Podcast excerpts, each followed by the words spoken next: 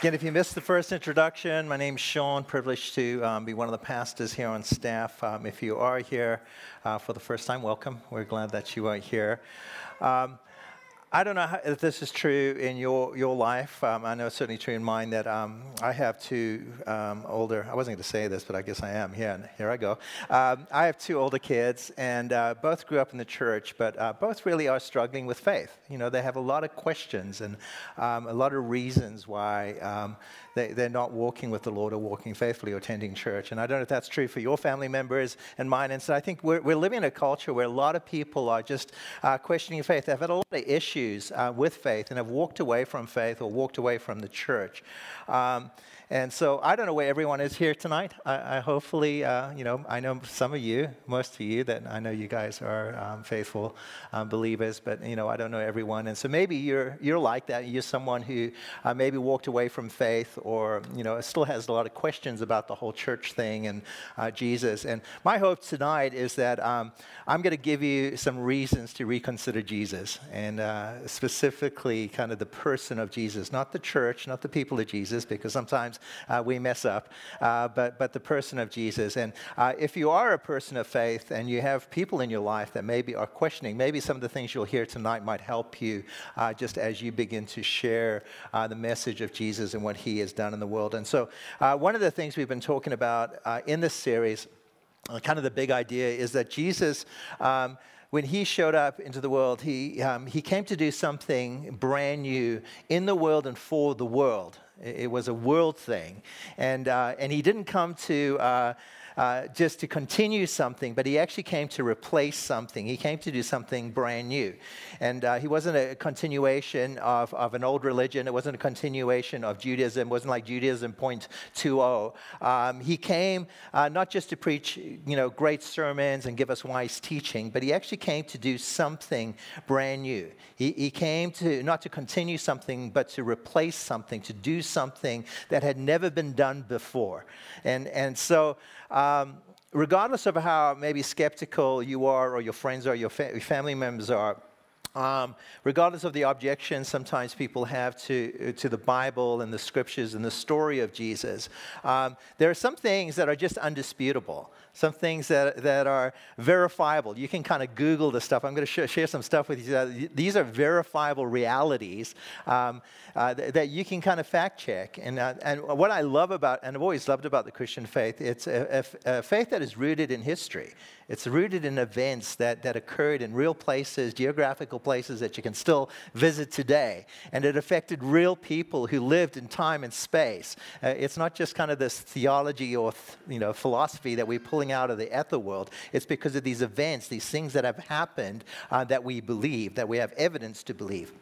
And so here's what's indisputable um, is that a small group of Jewish nobodies um, who were following a Galilean carpenter, uh, a group who had absolutely no political power, military power, or even religious power, um, you know, a group that never even had a sacred text at the very beginning.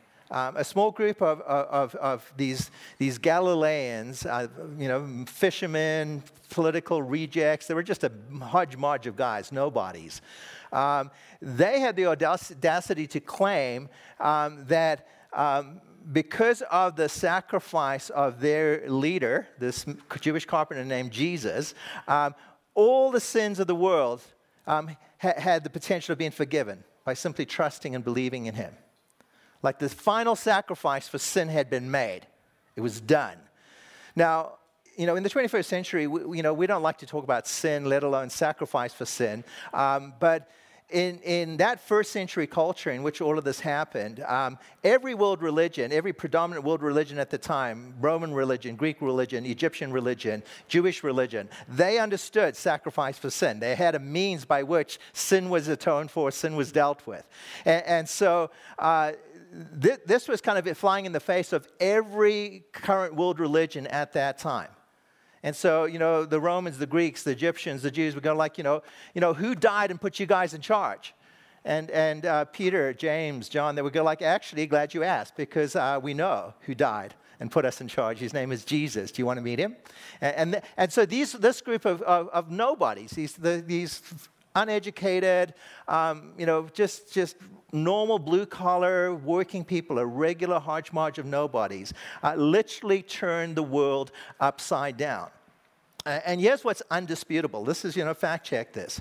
In, about 350 years later, um, the Roman Emperor um, Theodosius the first um, in, in the, the Edict of Thessalonica, he made Christianity the official religion of the Roman Empire, which was pretty much the entire known world at the time.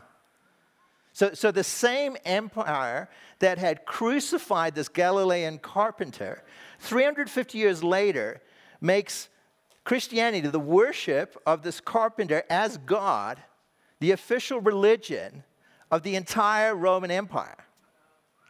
I mean, yeah, wow. It's like no one would have believed that, right? If you had spoken to John, remember we got introduced to John the Baptist right at the beginning of the series? The guy who pointed to Jesus and said, Look, you know, behold, the Lamb of God who takes away the sin of the world. If you had told him, John, 350 years from now, Christianity, the, worship of this man Jesus, the Lamb of God, will be the, the sole religion of the entire Roman Empire. Pagan worship will be outlawed. John would be like, You're kidding me? No way.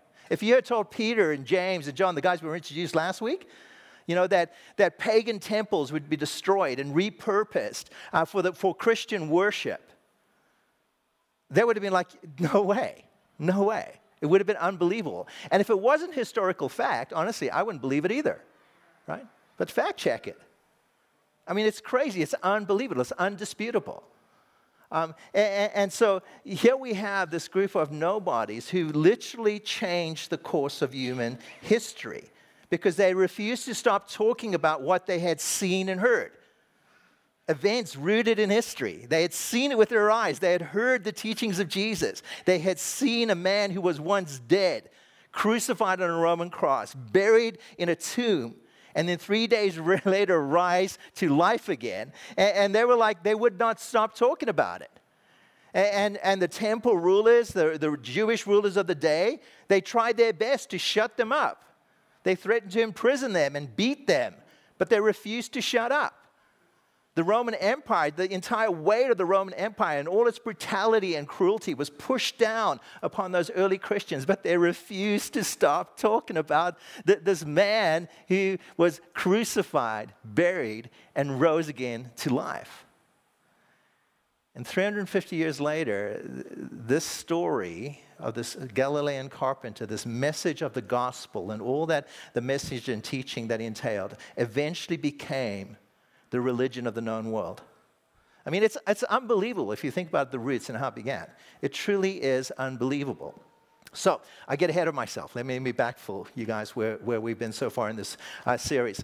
Um, it all started um, in, week one. We talked about when Jesus kind of steps onto the pages of human history as an adult. And he shows up in the middle of the Jordan Basin, a desolate area. John the Baptist is there baptizing people, preaching this message of repentance for the forgiveness of sin and baptizing people. And he sees Jesus and he says, Look, the Lamb of God who takes away the sins of the world. And so Jesus is baptized in, the, in that moment, identifying with this new thing that God was about to do. Immediately, we're told that Jesus is led by the Spirit off into the wilderness. And Pastor Kuiper shared a great message about what occurred in the wilderness. And then he emerges out of the wilderness. Uh, he is fully committed to the path of God's kingdom. He's going to leverage all his wealth, power, and influence for those who are powerless, for those who have no voice, for the poor and the marginalized in this world. It's that upside down kingdom value at work in the life of Jesus. And, and we're told in Luke's gospel in chapter 4 that news about him spread about throughout the whole countryside. He was preaching in their synagogues, and everyone praised him. And the reason they praised him because he was an incredible teacher. He taught with authority. Um, they believed he was a prophet, man who actually heard from God and spoke God's word. They, they believed that he was the, kind of the latest greatest crave of, of rabbis. He was kind of the new big thing in town. And, and he had a whole new spin and twist on how he taught the scriptures. And, and so they praised him for it. And so, even in that time, the beginning of Jesus' ministry, most people saw Jesus as simply an extension of ancient Judaism. He was just another rabbi uh, preaching the word of God. Um, and, and, so, in fact, Luke tells us um, they said this of Jesus. A great prophet has appeared amongst us, they said, and God has come to help his people. But Jesus was much more than a great prophet. And Jesus had a far broader agenda than simply reaching the Jewish nation. He had come to do something brand new in the world and for the world, not just for, for one nation, but for the world. And so, um, literally, what we see as the Gospels unfold, as the story unfolds, that Jesus uh, turns uh, over, if you will, turns upside down the religious status quo of, of his day, the religious system of his place, and he replaces it with something brand new. Um, and that created a lot of tension in Jesus' day. Um, and, and, and, so even though Jesus, you know, was, was, teaching was kind of was controversial and, and people were scratching their head going like, but, you know, that's not kind of what we've been taught. You're telling us something different. They followed him because he was healing with incredible compassion. He was teaching with incredible authority. He was demonstrating incredible power, not only uh, over the natural world, but also the spiritual world. And so the crowds continued to follow him. And one of the greatest teachings that Jesus, one of his most famous teachings, is, is a teaching known as the Sermon on the Mount. If you've been around church, you've probably heard of the Sermon on the Mount. Matthew uh, captures uh, a, great deal of it in chapters 5 and 7 of his gospel. Um, but and well, here's the thing about the Sermon on the Mount. Um, most scholars believe it wasn't just one sermon that took place at one place. Uh, it was probably a copulation, a collection of all of Jesus, the content that, uh, of things that Jesus taught throughout his ministry. And, so, kind of when Matthew compiled it, he put it together in one sermon. But this is content that Jesus would probably preach continuously throughout his ministry. He, would repeat these things over and over again. And so, uh, it's a collection of the essential teachings of Jesus. And here's something that we often miss because uh, we, when we read this sermon as uh, you know 21st century Christians, uh, and with all 2,000 years of uh, Christian cultural influence, we miss just how controversial or kind of how contrary and how much tension this sermon would have raised in his first century Jewish audience. In fact, the content of this sermon represents a, a worldview that was absolutely contrary to just about everything that Jewish men and women had been taught up until that time. Um, and so, um, what I would like to do is maybe just surface a little bit of that tension for us as, as we read through uh, some of this, this sermon. So the sermon starts, some of you know it, uh, with the Beatitudes, the blesseds, right? He lists a number of blesseds. And uh, he begins like this He says, Blessed are you who are poor. And just hearing that word poor, Jews would go like, Since when are poor people blessed? Blessed are the poor in spirit, Jesus says, for they, uh, for theirs is the kingdom of heaven. And again, this would have been contrary to everything a Jewish person would have been taught. You know, you were blessed if you were rich. Part of God's blessing and part of God's favor on your life is prosperity. And so, regardless whether you're talking about material poverty or spiritual poverty, that was never a good thing. But this was good news to those who were poor, right? Because those who had been marginalized and left out of the kingdom of God, Jesus is now swinging wide the doors of the kingdom. Blessed are the poor in spirit for theirs is the kingdom. And he would go on. Everything else that he begins to, to teach in those Beatitudes are, are just so contrary to what they would have, would have understood. Blessed are those who mourn, for they would be comforted. For the meek shall inherit. The merciful will be shown mercy. And then the peacemakers, not the powerful, not the influential, but the peacemakers will be called children of God. Blessed, just as Jesus, are the pure of heart, for they shall see God. And I imagine when Jesus said, Blessed are the pure of heart, there would have been a murmur in the crowd. They're going like, Well, what do you mean pure of heart? That's kind of an eternal thing.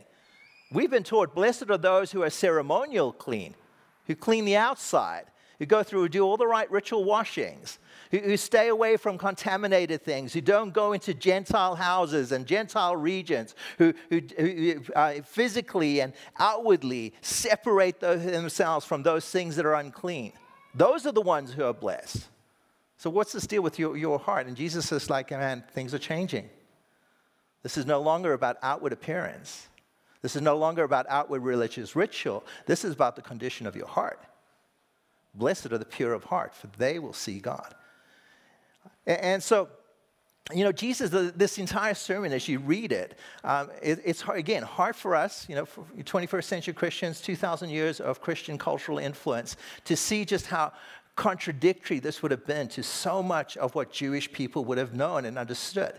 Their worldview was so different to what Jesus is teaching in this sermon. Um, you know, he'd go on to say uh, in, in, in, verses 13 and 14, speaking to his Jewish audience, You are the salt of the earth, you are the light of the world. And the Jews would have thought, Well, no, what do you mean? We've been taught how to stay away from the world. You know, we're, we're you know we're, yes, I understand. We're, the light to the Jewish nation, and, and it's a light that we're going to keep within ourselves. Well, what do you mean we're the light of the world? We're supposed to be separate from the world distant from the world. The world is full of Gentiles and pagans and unbelievers. We don't want anything to do with the world. What do you mean we're going to be the light to the world? And he would go on to say this in, in, verse 16. He says, In the same way, let your light shine before others. Now, who do you think the others was that he was talking about? It wasn't Jewish people, like others, the Gentiles. Let, let your, what do you mean we've got to shine our light before the Gentiles? We don't want anything to do with Gentile people. And, Jesus says, so that, right? So that they may see your good deeds and glorify your Father in heaven.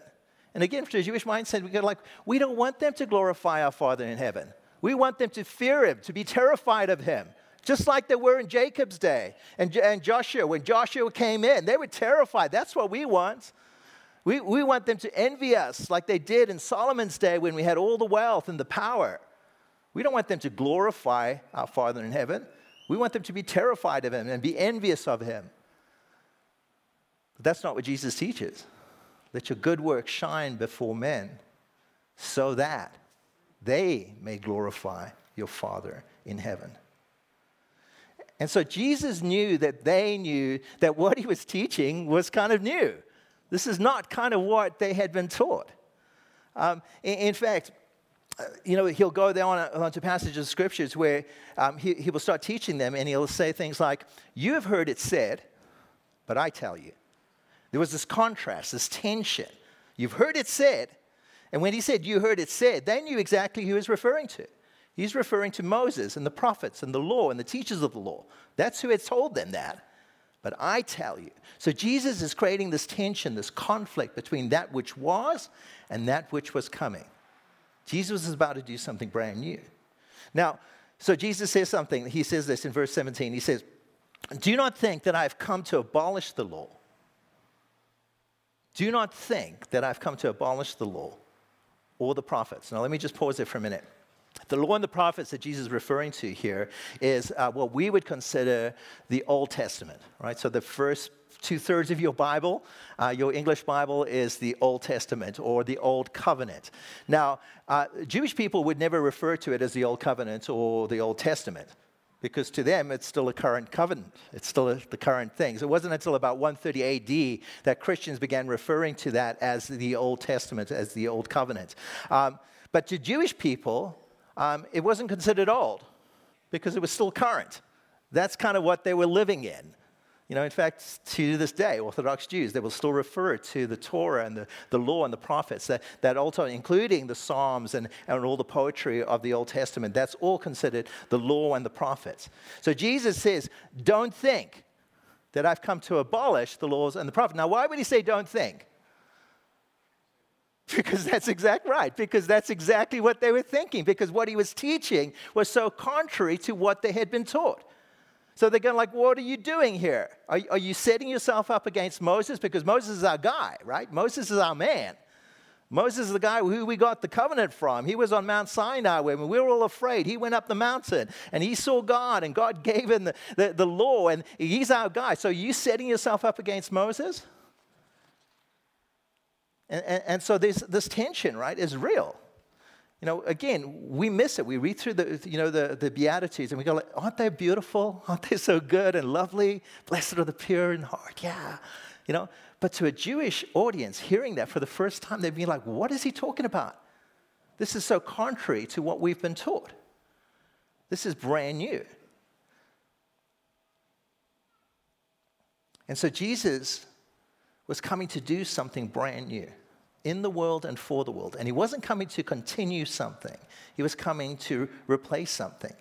He was going to begin or inaugurate a new covenant, a new way of relating between God and man.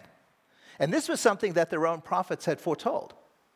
If they actually knew the scriptures well enough, they would recall the, the writings of Jeremiah. In Jeremiah 31, Jeremiah says this The days are coming, declares the Lord, when I will make a new covenant. Say, new covenant. A new covenant. I'm going to do something brand new. I'm not going to continue something, I'm going to give you a brand new covenant. I'll make a new covenant with the people of Israel and with the people of Judea. Will, it will not be like the old covenant. In other words, it's going to be new. I will make, I will make that I made with the ancestors when I took them by the hand and led them out of Egypt. And because they did not, I think he continues to say, they did not uh, obey that old covenant. And so God was going to do something brand new. This was foretold and predicted by the prophets of Israel. And Jesus is basically saying, the time has come. The time has come. I'm here to fulfill the law and the prophets as foretold. I've not come to abolish them, but I have come to fulfill them. For truly I tell you, truly I tell you, he says, until heaven and earth disappear, not the smallest letter, not the least stroke of the pen, will by any means disappear from the law. And then Jesus inserts a little preposition, right, that I think oftentimes we miss in, this, in, in the reading of this text. He says, None of this will disappear from the law until. Until. And I imagine everyone at this point go like leaning and go like, until what? Right? Until what? And he says, until everything is accomplished. Until everything is finished, until everything is completed. In other words, Jesus is saying, I'm not here to end it, right? Sorry, I'm, I'm not here to edit it. I'm not here to change it. I'm not here to add to it. I'm here to fulfill it. And when it is fulfilled, once that has been accomplished, I will replace it with something brand new. And again, for, for, again the, the, tension this would have created for a Jewish mindset would have been just like they're going like, what are you talking about? I mean, like Moses, you're telling me you, you, you get to replace Moses, the Mosaic law? I mean, what are you saying, Jesus? And so Jesus is pushing the, boundary of what would have been totally acceptable. I mean, if you think, even, even the thought of, I, I don't know really how to say it, but if, if this message makes you uncomfortable in any way to think like Jesus is changing stuff and you know he's challenging Moses and our Old Testament and because that's the Bible, right? Uh, can you imagine how uncomfortable it made his audience in the first century? In fact, this was the source of the greatest tension, source of the greatest tension Jesus had with the religious establishment today. They understood that what he was teaching was something brand new, was something, something just unusual. It was about to turn over the status quo of their religious system. And it made them incredibly, incredibly uncomfortable. So Jesus doesn't come simply to continue something, he's come to replace something. You know, and, and this is what uh, the apostle, apostles, the later of the apostles, as they went into the Gentile world, would continue to remind people of, especially the apostle Paul. If you read the writings of Paul, uh, the letters of Paul, um, you will see that he was constantly making this point to the Gentile world. You know, in Galatians, for instance, Galatians is a great uh, reading if you ever want to kind of do, take, take a deeper dive into kind of what Paul was teaching in the, in the Gentile word in, in contrast to ancient Judaism. Galatians is a great book to read. But I'll read you a few passages from Galatians. Galatians 4, um, Paul says this But when the set time had fully come, God sent his son, born to a woman, born under the law. Right? So Jesus was born under a law and because he was born under the law, he was perfectly suited to fulfill it. In a sinless life, in a life without trespass or transgression against the law, he actually became a fulfillment of the law. He fulfilled all the ceremonial law, or the dietary law, every single uh, portion of that law, including, including the words of the prophets. Because all of the prophets, Jesus would say, all of that pointed to him. And so he was a complete fulfillment in every aspect of both the law, the ceremonial law, the religious law, the dietary law. All of that he fulfilled, including the words of the prophet. And the reason he was born under the law was to redeem those under the law that they might receive adoption to sonship. So Jesus born under the law in order to fulfill it, in order to complete it. And here's the good news, right, for all of us, is that ultimately you replace it with something so much better. So much better. So Jesus is, is about to introduce a new covenant that was between God, not simply between God and a nation, but between God and all of mankind. And all of his teaching, all of his parables, all of his healing, all of his miracles were kind of foreshadowing of this new thing that God was about to do. And here's the crazy thing. This movement that was launched um, by the small band of, of kind of nobodies at the beginning of the first century, um, when they began to launch out into the world, they had a very difficult time making a clean break from the old ways. I mean, if you read any of the, any of the writings of, of Paul or, or even of Peter, the struggle they had breaking free from the old into this new thing that Jesus was doing. You know, there, there was a constant pull and a drift to once again kind of subject themselves under that legalistic system of the Mosaic law. And so, again, Paul would plead with the early church, Galatians again. He would say to them, It is for freedom's sake that Christ has set you free.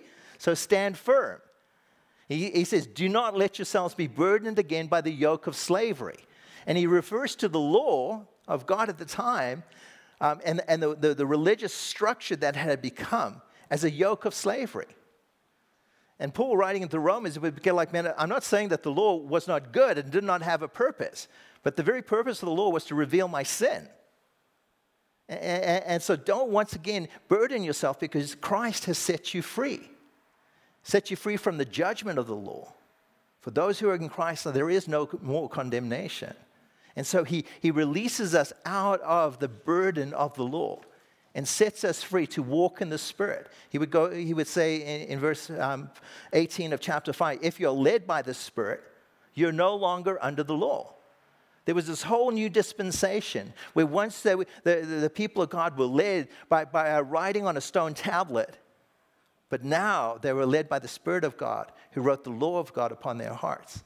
A brand new dispensation, a brand new way of, of, of interreacting and, inter, inter, and relating to our Heavenly Father. But here's the thing there will always be this powerful pull back into legalism, right?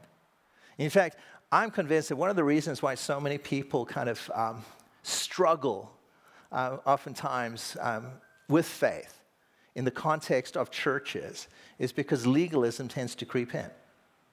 You know, this is why so many times people just are confused about the Christian message. Because on one hand, we're telling them, man, um, we talked about this last week, like, you know, being a sinner is a prerequisite to following Jesus. And then people show up and they've got all kinds of sin issues, and now we're going like, yeah, but not in our church. Amen? Don't we do that? Is that weird? Because there's a drift. We want to go back to this kind of legalistic way of viewing people. And so legalism is, is kind of what, what a lot of the New Testament uh, writing is about, trying to push against this reversion back unto this yoke of legalism.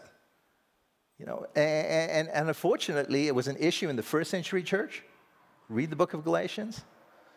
It, it, it, was a, it's been an issue throughout the history of the church, and unfortunately, it's still an issue in our churches today. And so, Jesus was constantly contrasting himself against that which the law uh, of Moses taught because it had been reverted to simply the letter of the law and this harsh legalistic approach to, to a relationship with God, as apart from a, a God who is compassionate and kind and truly loves people. And so, one of the reasons, unfortunately, so many people, I think, sometimes drift from faith or sometimes will question their faith um, is because they enter into churches that, at one hand, is saying on this message, man, uh, you have to be a sinner to get in acknowledge that sin. And then you come into a church with sin issues, with all kinds of stuff in your life. And people look at you and go like, yeah, no. You know? Um, and, and, I think this is what legalism does, right? Legalism. So let me just kind of press this down a little harder. We good? Yeah, let me just press this down a little harder. Um, you know, what legalism does, it, it, it tends to, to elevate doctrine over people. And, and, so, what I would submit to you is that God does not, this might sound a little controversial, but just hear me out. God does not love his law more than he loves his people. All right? For instance, take, take Israel, because the law was given to Israel. Long before God gave Israel the law, he declared to Israel, You are my people. That, that you are my people, and God delivers them sovereignly. He loves Israel, delivers them, rescues them. And then, in the context of that relationship, He then gives them His law. And so the law never came before the people. It was people first and then the law. And what legalism tends to do, it tends to elevate our doctrine or the law over people. Now, again, don't get me wrong. Doctrine is incredibly important. What we believe is incredibly important.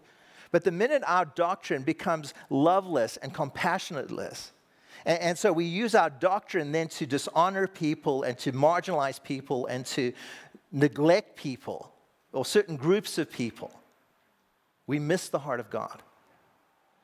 And, and, and this is what Jesus was pressing against.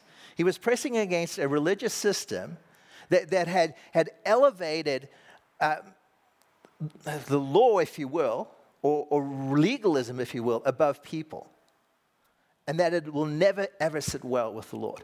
Right? He was constantly coming against those people who are religious with that religious mindset, who dishonored people in a, in, in, in a way of elevating the law of God. And so Jesus would say things like the Sabbath, right? The Sabbath is, is, is, is, is, is, I am the Lord of the Sabbath. In other words, God made the Sabbath for people, not the, not the Sabbath, not people for the Sabbath. And, and so legalism will constantly elevate doctrine over people. And, and the two things should not be mutually exclusive. Now, we shouldn't have to sacrifice one uh, for the other. Both of those things are important.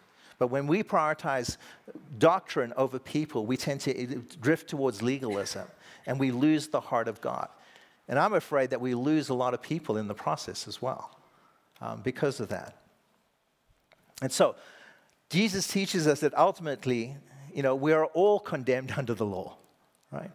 And so, lest we, you know, hold up the law too harshly, you know, allow it to be a mirror to your own heart. Because the purpose of the law was to reveal your own sinfulness. This is why God gave us the law. And ultimately, the law would lead us to our need for a Savior. And so when Jesus says, I came to fulfill the law, not only did I fulfill the requirements of the law, but I've actually come to become the solution to what the law reveals in your heart. I've become the solution for that sin issue that the law was created to reveal in your heart and my heart. And so, Jesus teaches us that ultimately we're all condemned under the law. Great example of that. Um, many of you might know the story. I'll just paraphrase it for you. Uh, Jesus is by, uh, brought a woman by the religious leaders of the day who is caught red-handed in the act of adultery. Right? Um, and they saying, you know, the law of Moses says, stone her, kill her. And so they bring her to Jesus and they go like, Jesus, what are you going to do about this? They want to trap him in this tension between the law and these things that, that he's teaching, this idea that people are actually more important than the law. And so, what does Jesus do? The gospel writers say that he kind of leans down into the sand and he writes something, one of the great mysteries of the scripture. People have, have commentated on that. What did he write? I don't know. Maybe he listed out all their sin, all the things they were doing, the woman they were sleeping with on the sly, or the money they were stealing or embezzling. I don't know what he wrote. But ultimately, what he says to it, he says, um, I will not condemn you. Go and sin no more. So he doesn't condone her sin, but he offers her a third option forgiveness, right? Neither does he. He doesn't condone and he doesn't condemn, but he forgives. And, and, and, what Jesus teaches us ultimately, the whole story of Jesus, if it teaches us nothing else, is that, that his mercy, the mercy of God, the grace of God, always trumps his judgment. It triumphs over his judgment. All of us are condemned under the law. This is the purpose of the law in the first place, to show us the need for a Savior. And because of our gracious God, because of his kindness, because of his gentleness and his faithfulness to his people, he offers us a third option that of forgiveness in the person of Jesus Christ. All right, so a little bit of a, a tangent there. But, but this is the tension that Jesus kind of lived in. This is the tension that he created. And so he didn't come simply to continue that, that, that religious process of Mosaic law, Judaism 2.0. He came to do something brand new. He came to give us a completely different way of relating to God, a brand new covenant. Um, and so, the religious leaders were constantly coming to Jesus. Read through your Gospels. And they go like, but the law says, but Moses says, but the law says, but Moses says. And Jesus would be like, yeah, but I tell you. But I tell you. One of the things that they would go like, uh, you know, um, the temple, the temple for, for, for, the Jewish people at that time was so, um, such a, a, central part of their identity and their spirituality. It, it was kind of, it was the epicenter of religious worship. But not only of religious worship, of, of national identity. And, so, for, for the Jewish mindset, like nothing was greater than the temple because the temple represented everything that Judaism was. It was a place where the, the presence of God was said to dwell. It was a place where the law of God, the Torah, was housed, the, the tablets of stone in the, in the Ark of the Covenant, in the Holy of Holies. It was the place. Nothing was greater than the temple. Except Jesus says of himself, I tell you, something greater than the temple is here. And, honestly, again, 21st century Christians, we read that guy, yeah, of course, Jesus is greater than the temple. We, can, we kind of, but to the first century Jew, when Jesus said nothing, something is here that is greater than the temple, they would have been like, are you insane? Do you even know what you're saying? Either you are insane, or you're just arrogant, or you're ignorant, but whatever it is, that's blasphemy. Speaking against the, testament, the temple is tantamount to speaking against God. Nothing is greater than the temple. And yet Jesus says, I tell you that something greater than the temple is here. Now, again, just to, let me set, set the context for like this, this idea of what the temple meant to the Jews. About seven years after Jesus said this, um, in around about 40 AD, um, the Emperor Caligula, I don't know if you've heard of him, he's kind of, he was a, just a, a crazy man, Roman, Roman, he was a little insane. Um, um, but he had a statue, a golden statue of himself built in Rome, shipped to Judea um, with the instructions um, to have it erected in the temple courts. It was his way of saying, God is not sovereign, I'm sovereign. I am literally, it, this is, was Caligula's way of imposing his divinity upon the Jewish people. The Jewish people got word of the plot in fact, back, back, up a little bit. He had given this man, who was the governor of, Syria, uh, of Syria at the time, uh, Petronius, uh, orders to go pick up the, the, the, um, the statue at the port city uh, just opposite Caesarea and then bring it to Jerusalem. But word of that got out to the Jews. And they, thousands upon thousands of them, met Petronius at the port city. And, and he was thinking a riot's going to break out. There's going to be like, I'm going to have to call in the legions. I'm going to just, uh, this is going to be a genocide. Um, but instead of fighting um, the, the, the, Roman legions, the thousands upon thousands of Jews went to their knees, they pulled back their tunics and offered their necks to the Roman blades, saying, We would rather die than have that statue desecrate our temple. Just to understand the context of like how sacred the temple was to the Jewish mindset. And Jesus says, something greater than the temple is here.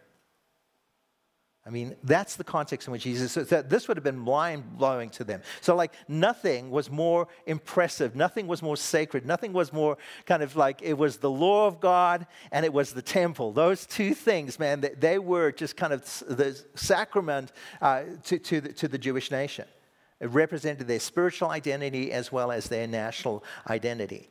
And that wasn't the first time that Jesus would have a commentary on the temple. Um, in fact, um, Luke tells us there was an occasion where Jesus is, um, he had been in the temple courts. And the disciples, these guys, are leaving. Um, they're going down to the Mount of Olives, and you'd have to go out the south entrance, up the, through the Kidron Valley to the Mount of Olives. And as they're exiting the temple, a couple of these guys look back um, and um, they, are just so impressed with, with, the, with Herod's temple because it was literally, it was, a, it was a, a marvel, architectural marvel.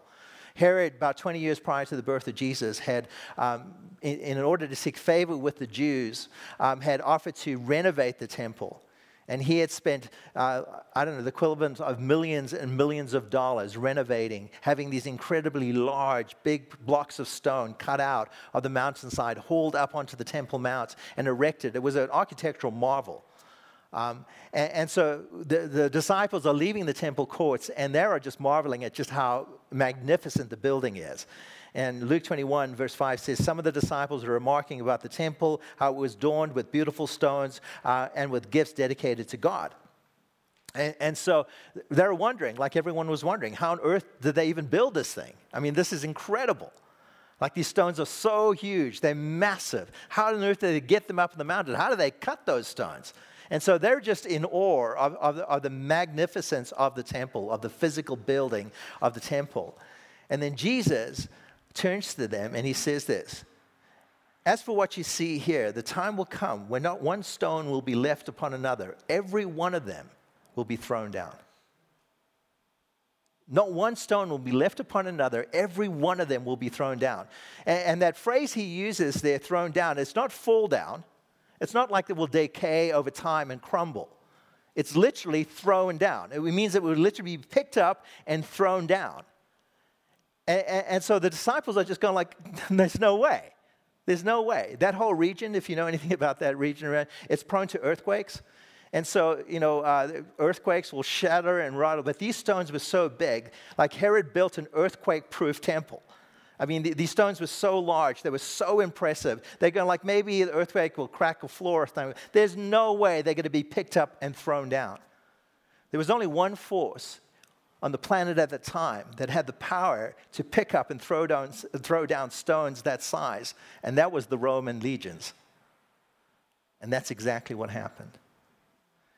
And so in 70 AD, um, that's exactly what happened. What happened in the history of the uh, region, this is after the death and resurrection of Jesus. Um, Jewish, the Jewish had been kind of pushing against the occupation of the Romans for, for years. And eventually they had actually one or one or two like big battles. And so that emboldened them. And so they kind of, what, what, what began as skirmishes kind of turned into this full blown revolt against the Roman occupation. But Rome wouldn't have anything. So they sent the 10th Legion under General Vespasian, one of the most brutal and, and brilliant generals, Roman generals of the time. And he comes into Judea with, with the 10th Legion, and he ends up driving uh, all the, the, the, the, Jewish rebels out uh, from the northern areas of Galilee, and they all migrate down into the city of Jerusalem. They take refuge in the city of Jerusalem because it's a, fort, a walled city, and so they can defend it. Um, but what Vespasian does, he, he builds siege walls around the city.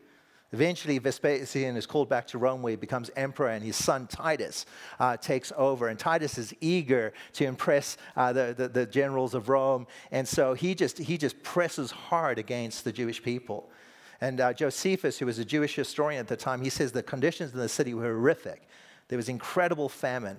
In fact, there was even, even cannibalism that was occurring, that the people were fighting and killing themselves just for scraps of food and then eating the dead bodies. It was horrific. Do you know how Jesus described it? Jesus said this. He says, When you see Jerusalem being surrounded by armies, you will know that the desolation is near. Then let those who are in the Judea flee to the mountains. Let those in the city get out. And let those in the country not enter the city, for this is the time of punishment in the fulfillment of all. And I imagine as Jesus said this, his heart was breaking. Continues and he says how dreadful it will be for those days for pregnant women and nursing mothers. There will be great distress in the land and wrath against the people. And they will fall by the sword, and they will later be taken in prisoners to all the nations. Jerusalem will be trampled on by the Gentiles until the time of the Gentiles is fulfilled. I mean, this is unbelievable because on August 6, 70 AD, ancient Judaism and the covenant relationship that God had set with them with all the protocols for worship and temple worship ceased to exist. 2,000 odd years later, it's never been restored. The temple was absolutely destroyed by the Roman legions. They were so infuriated at the defiance of the Jews. They set the city ablaze, including the temple. And then after the fires had been quenched, they literally took stone by stone the temple apart. And they threw them off the Temple Mount, off the plaza, into the valley below. In fact, today you can actually go and see those stones on the south edge of, of the Temple Mount. Every single one of these stones, not one will be left upon another. They will all be thrown down. I mean, it's unbelievable. And so, into that void of ancient Judaism, rabbinic Judaism emerged. But, but ancient Judaism at that time ended. Jesus was not coming to continue something, he was coming to do something brand new. He was coming not to replace the Mosaic law, sorry, to, uh, not simply to fulfill the Mosaic law, but to replace it with something so much better a dispensation of grace into the time of the Gentiles in which you and I now live. I mean, this is a powerful story, right? It's a powerful story. And you can fact check it, right? This is what I love about Christianity. It's it's a story that is rooted in history. You know, um, Jesus' prediction about the nature of the temple and what would happen to the temple is attested to by history. Um, and so he didn't simply come to continue an ancient religion, but he came to do something brand new. Um, you know, and so Jesus reaffirms this, right? This, this understanding of this new thing that he's doing. Um, his farewell address, right? After his resurrection, he's on a hill. He's about to ascend to the right hand of the Father. And he's like, okay, guys, last words. All right, here it is. You guys ready for this? This is the last, you know, eye to eye. We're going to have a conversation. I'm going to say some things to you. These are really important. And he says this He says, All authority has been given to me. And again, to the Jewish mindset, they go like, All authority has been given to you, Jesus. What about Moses? What about Moses? Like, what about Moses, the lawgiver, the covenant maker? No, all authority has been given to me. And I guess if you've seen a guy who was dead and buried and then rise again, you're going like, okay, I guess you got all authority. And so he says, all authority has been given to me. Therefore, go and make disciples of Jewish people? No, of all nations. In other words, Jesus is saying the time has come, right, for you to cross your borders, all right? I know you've been taught all your life that the Gentiles are, are, are despised by God and separated for God, but I'm doing a brand new thing. I want you to go now. Go and make disciples of all nations. I want you to go into the Gentile world, into these pagan communities, and I want you to tell them my message. And here's what I want you to do, right? I want you to teach them? I want you to teach them to obey everything that Moses taught you. It's not what he said, is it? No. I want you to teach him everything that I have taught you. Which raises the question what did Jesus teach us? Oh, you're going to have to come back because we're going to talk about that in the weeks to come. All right? All right, so let me, let me just kind of close here with this, right? Um, this was the beginning of a brand new era, a brand new dispensation. Ancient Judaism basically came to an abrupt stop in 70 AD. It has never been resurrected as they knew it back then. There has been no temple worship. And if there's no temple worship, you know what else is done? Sacrifice for sin. You know why? Behold, the Lamb of God who takes away the sin of the world, not just the Jewish nation, but of the world. Jesus was doing something brand new, something absolutely new and marvelous and wonderful. And it wasn't just for one nation, it was for the world. And you and I get to celebrate that. Tonight, we get to celebrate that. Tonight, we get to take communion together um, as a community of faith. You know, that message eventually came to us, right? Here we are, 2,000 years later, in the middle of the Pacific Ocean, on the side of a volcano, literally at the other end of the earth. And we are celebrating a Galilean carpenter who was crucified, not for the sins of a nation, but for the sins of the world. And through his death and through his resurrection, we have a new covenant. And so, one of the things that Jesus taught us to remind us of that were the elements of communion. Um, two simple elements bread and a cup. The bread represents a body given, a sacrifice made, a lamb of God slain for the sins of the world. The cup represents a new covenant, Jesus said, in my blood. Whenever you do it, you're proclaiming my death until I return. The last thing Jesus said, he said, Behold, I will not forsake you. I will be with you till the end of the age. And that reality is evident in the indwelling presence of His Spirit in us, in every believer, in every born again believer. We'll talk about what it means to be born again next week. One of the things that Jesus taught us. And so, if you are a born again believer, if you are a new covenant believer, um, come celebrate communion. Come take the cup, take the bread, and remember this new thing that God is doing. That's not just for you, though, it's for the world, right? And you, in the, in the tradition of the, the, the, the, uh, the apostles, follow in that command to go, therefore, and make disciples. You too have friends and family members. Many of them have walked away from church because of legalism, because we've tried to implement that which is old into the new thing. Um, and so uh, we, have a, we, have a, we have a responsibility to, to represent Jesus well, to understand that when he brought his teaching into a world, into a religious, harsh environment of legalism and religious ritual, people pressed against it. But he came to do something brand new, something new, to offer us grace and mercy and forgiveness, not condemnation. So we'll celebrate communion together. And then let me just say this finally for those of you perhaps are here tonight and you're not a believer. Uh, maybe um, someone dragged you here or you just kind of had some questions. Um, allow these tables to be a means of grace, of grace to you. They're an invitation. You know, Jesus says, Come to me, all of you who are weary. Yes, all of you who have got sin.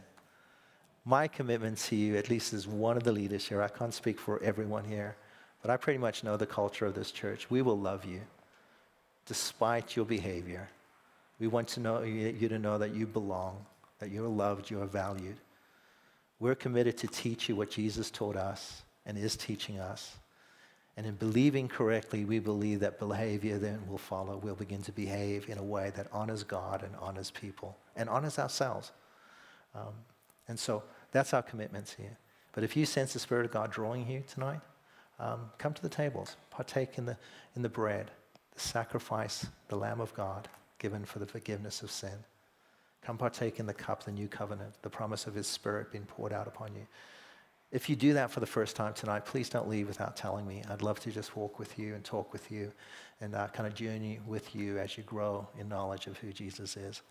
Amen. I'm going to pray and invite Travis and the team back up, and then we'll get to worship our way out of here.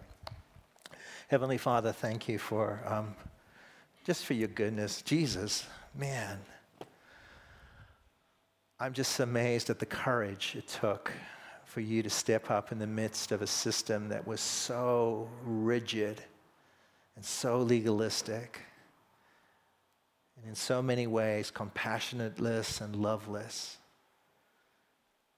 And yet you stood boldly in the midst of that um, and you presented a different way you declared that not Moses, not the prophets, but I am the way, you said.